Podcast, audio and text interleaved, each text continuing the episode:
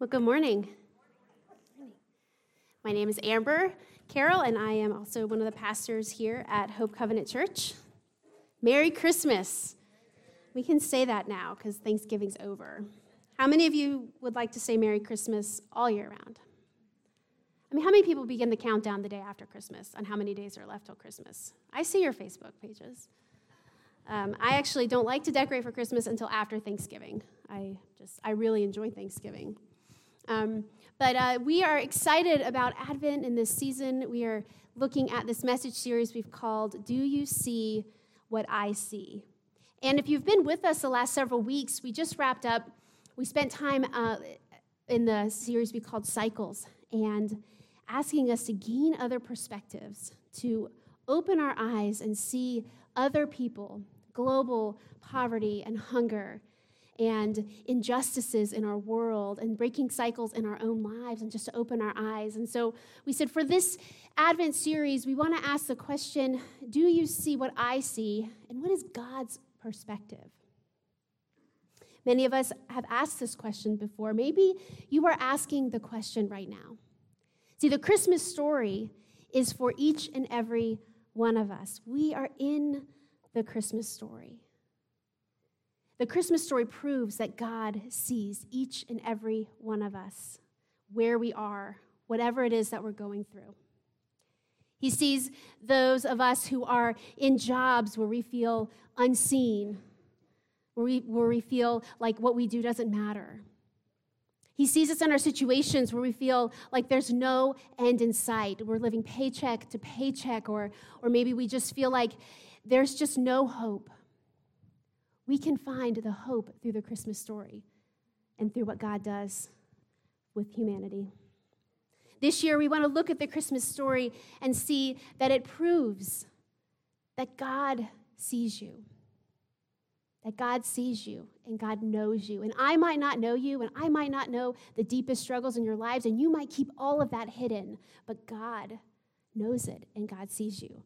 And the beauty of the Christmas story is that it is for everyone. We're going to look at the perspective of the people who chose to share the story with first, to share the good news with first. We're going to look at the shepherds. We're going to look at Elizabeth. We're going to look at Mary and the wise men and why it was so powerful, the people that God chose first to tell the story to. Um, I don't know about how many of you, uh, I don't know how many of you travel a lot, but um, I know when I travel to a place that I don't know, I have some apps that I like to use on my phone. Uh, first, number one app is Google Maps, because that tells me how to get to where I'm going. And I can also search along the route on places to stop, like the nearest bathroom or the gas station or Chick fil A, which is a very important um, part of our travel experience. Or if I go to a new place and um, I'm a visitor or I'm a, a guest in this new town and I want to find a good place to eat, I use the app called Yelp. Anyone use Yelp? Yelp is an app. It ranks restaurants in the area. You can find all kinds of information. And you know if it's a good place based on the ratings it gets. My dad came to visit a couple weeks ago, and uh, he was, we were excited to show him some of the best food Wichita has to offer. If you know this, Wichita has good restaurants. Guess where my dad wanted to go? The Golden Corral.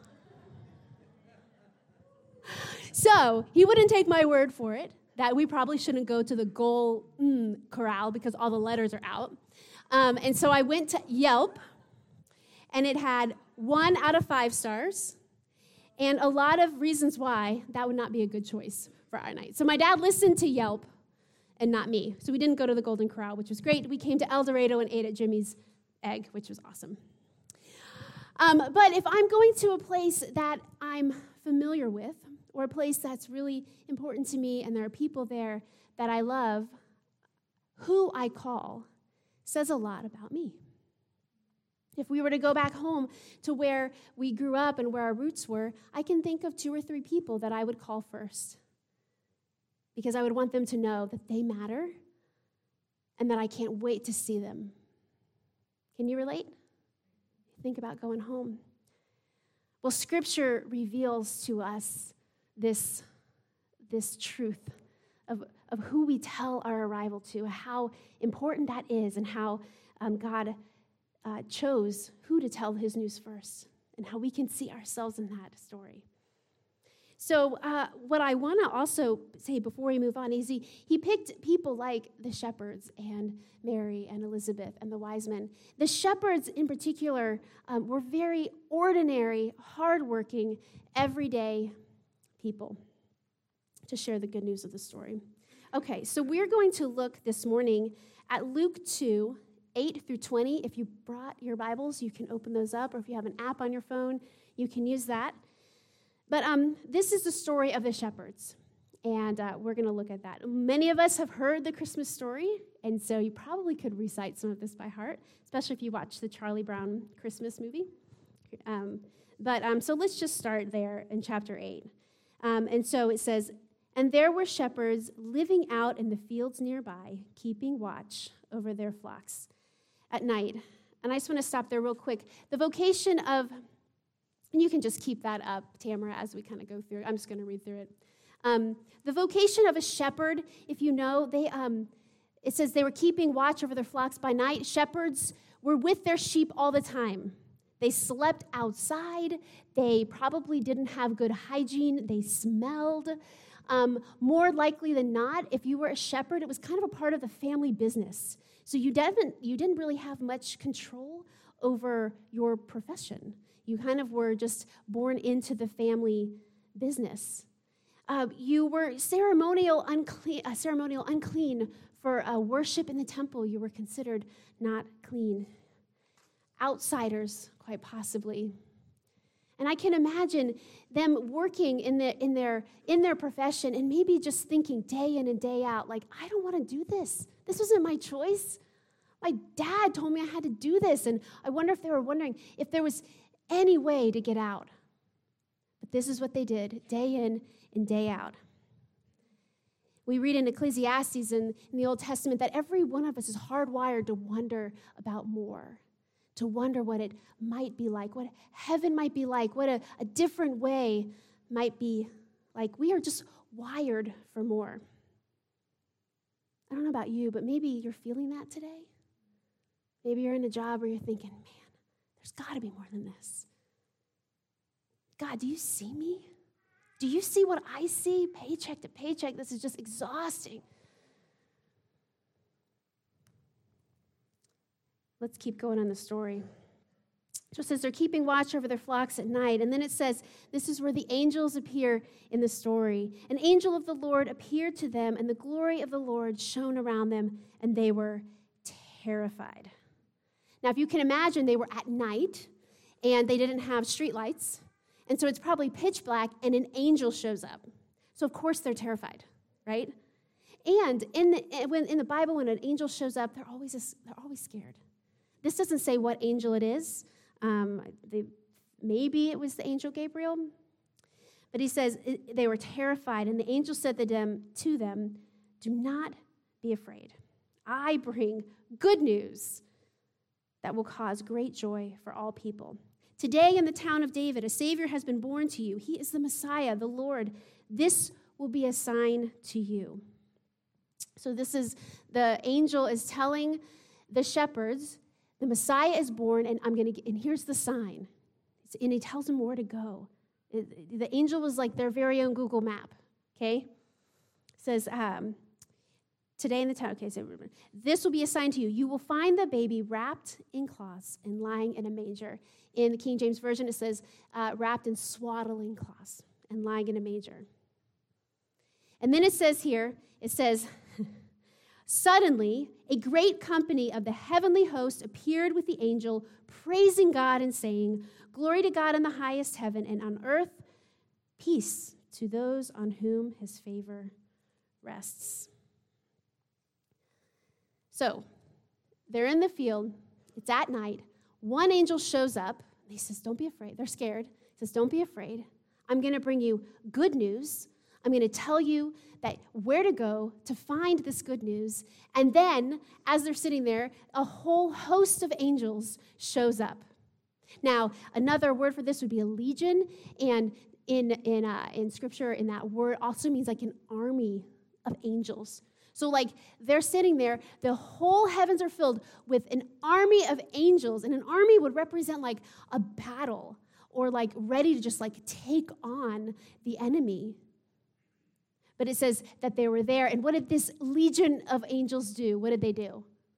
They sang, they, they worshiped. How cool is that? Like, you know, but when we have, uh, when we call on the name Jesus, when we uh, accept this invitation to enter into life with Jesus, we have access to that. Like when we're afraid or we're alone or we're scared or we're terrified, we have access to that same legion of angels. That is such good news. So the army comes to join the main angel to like celebrate this good news. And so I want to, for a second, talk about the significance of them joining together in worship. Um, if you are familiar with the ancient times, it was really good news to um, have a firstborn son. Firstborn son was the like the crown jewel for the family if they had a child and it was a boy, they had arrived. They had someone who would carry on the name of their family, who would go into the family business. They would get the inheritance. It was a big deal. And what they would do when this happened, they would announce it to their people. And back then, they would uh, hire uh, like uh, paid musicians to come and worship and sing and celebrate this, this good news of the firstborn son. And it was important. And when Jesus was born, they didn't pay a local band, they didn't pay traveling musicians. They sent a legion of angels to worship and sing. They made this announcement to the heavens and the earth that the firstborn Son of God was born. So the angels are announcing it, their worship, they're praising, and they're singing to the heavens and the earth, and the first humans to hear that good news were the shepherds. Ordinary, everyday, lowly, smelly, unclean, unwelcomed shepherds. I think that's pretty cool. And it says right after that, it says, When the angels had left them, this verse 15, and gone into heaven, the shepherds said to one another, Let's go to Bethlehem and see this thing that has happened, which the Lord has told us about. And so they hurried off. They didn't make any pit stops. I mean, they were like, okay, good news. Let's go. Let's go find them. And they found, uh, so let's go to Bethlehem. So they hurried off, found Mary and Joseph and the baby who was lying in the manger. When they had seen him, they spread the word concerning what they had been told to them about this child. And all who heard it were amazed at what the shepherds said to them. But Mary treasured all these things in her heart and pondered them. The shepherds returned, glorifying and praising God for all the things they had heard and seen, which were just as they had been told.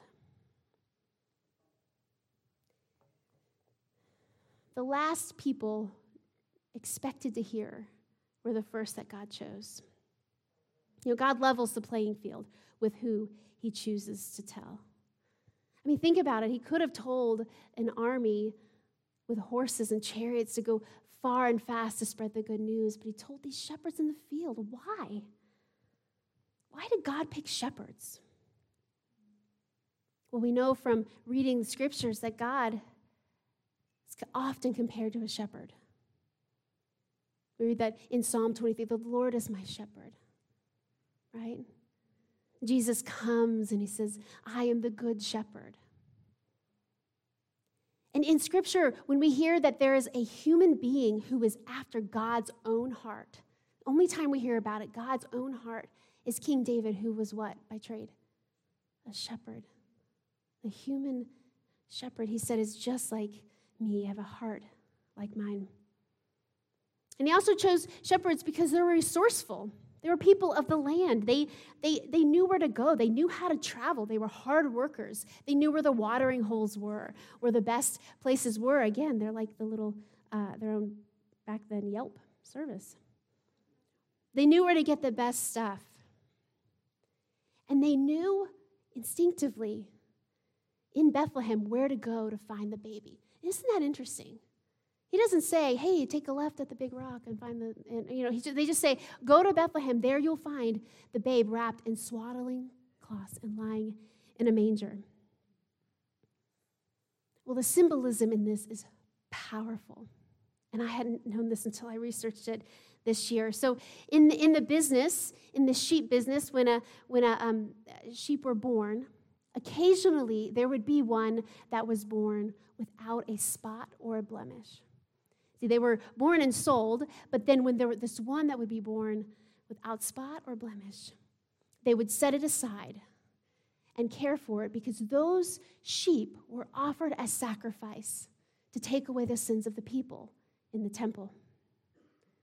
They were set apart on behalf of the sins of the people. And then they were wrapped in swaddling cloths, that's what they called them, to protect them from injury and from getting any type of blemish on them. And so when the angel said, You will find the sheep wrapped in swaddling cloths and lying in a manger, they knew where to go. They knew what to look for, and they knew the significance of that. This baby is wrapped in swaddling cloths. This will be the sacrificial lamb, the Messiah, who will be born who will walk on the earth, who will heal the sick, he will give sight to the blind.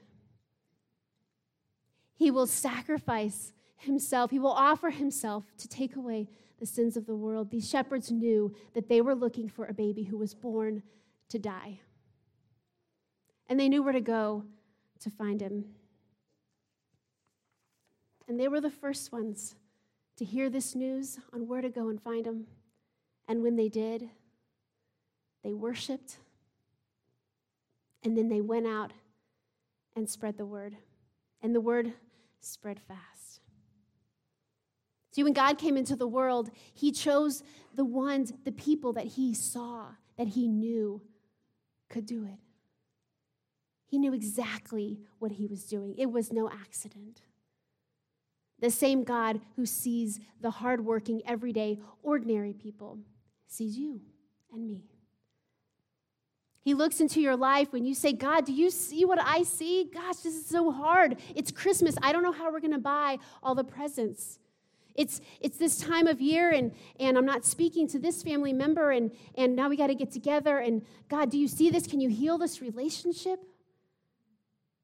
He's a God who sees the heart, your heart's longing and desire for love or companionship he sees your broken heart and you say, God, do you see it? Are you going to do anything about my life? Do you even care? And God says, Yes, I do. I see you. I made you. I love you. And because I love you, I'm going to send my son. I sent my son for you. And he's going to give his life. He's going to show you how to live, to grab on to this good news that is as true today as it was back when the shepherds first discovered that baby. God says, I see your life. I know you feel ordinary, maybe. I know you feel hopeless. I know you feel alone or sad. But you have extraordinary purpose. See, God's perspective on your life is bigger than any of us even can realize or know.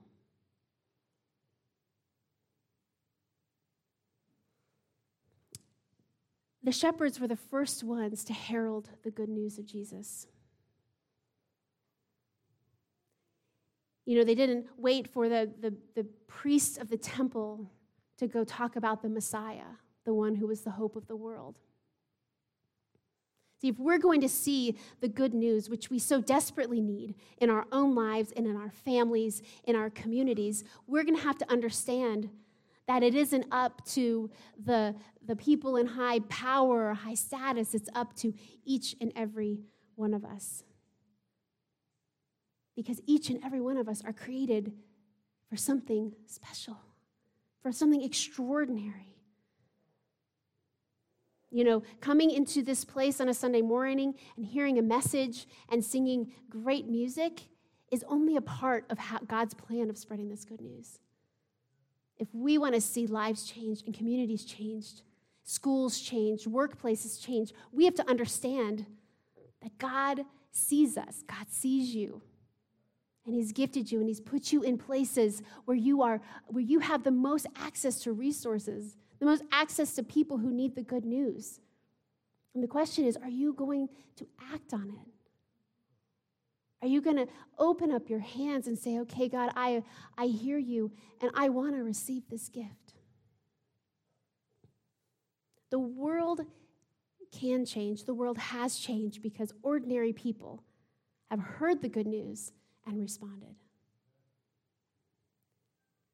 See, the Christmas story is good news for great joy for all people.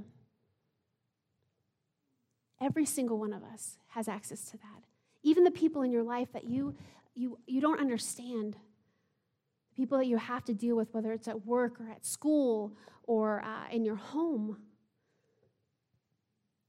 This, this whole time of Christmas that we gather together, we buy presents and all of that, is to remember this that we have hope for a better life and hope for a future because of this. We often ask God, Do you see? Do you care? Do you hear? And God says, Yes. He says, But let me ask you, do you see what I see? Do you see what God sees in you?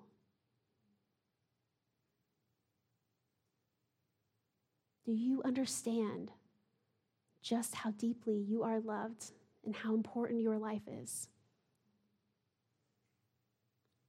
I promise you that God has something big planned for your life. And it's not big in comparison to other people, it's you. Let's pray. Oh, Good Shepherd, as we are in this place, we ask for your voice. Lord, we, we want to hear what you have for us. Lord, we desire to be loved. We desire to see other people come to know you. Lord, as we are here in this, this time and this place in El Dorado, God, I just ask for the good news of your birth to spread. Thank you for, for calling each and every one of us, ordinary, everyday children of yours. Lord, as we are called to respond to the call in our lives, Lord, I just pray that you give us opportunity to see where you are moving in us and around us and through us, and give us the courage to walk boldly in that. Thank you for the story that you give us through Jesus. Thank you for how you used the shepherds. God, we have so much to learn. Thank you for giving us this truth and wisdom through your word and through your people. We know that as we listen to your voice, we will be able to hear your voice and call it out from this, all, the other, all the other noises in our lives. And so I pray, Lord, as we are moving forward in this time of year, that we are responding to you and only you. And Lord, this morning, as we continue in our worship, I, I just ask that as we give of our, our tithes and our offerings, and we give of our prayers and our praises, Lord, just continue to use them to bless uh, this church, this community, to build your kingdom here on earth. Thank you for the people gathered in this room and those who have, who have stepped into their calling to serve you and to serve the people here. Lord, I just thank you for that. We ask all these things in Jesus' name. Amen. Well, if those who are helping with us uh, collecting our offering could come forward, and if you could take the Connect card and fill that out and turn that in. We really, really do uh, consider it an honor to pray with you and for you, celebrate life with you. There's something um, in particular this holiday season that we can be lifting up in prayer, please let us know. And as they are passing the baskets, turn in that connect card. And if you brought an offering with you this morning, you can do that as well.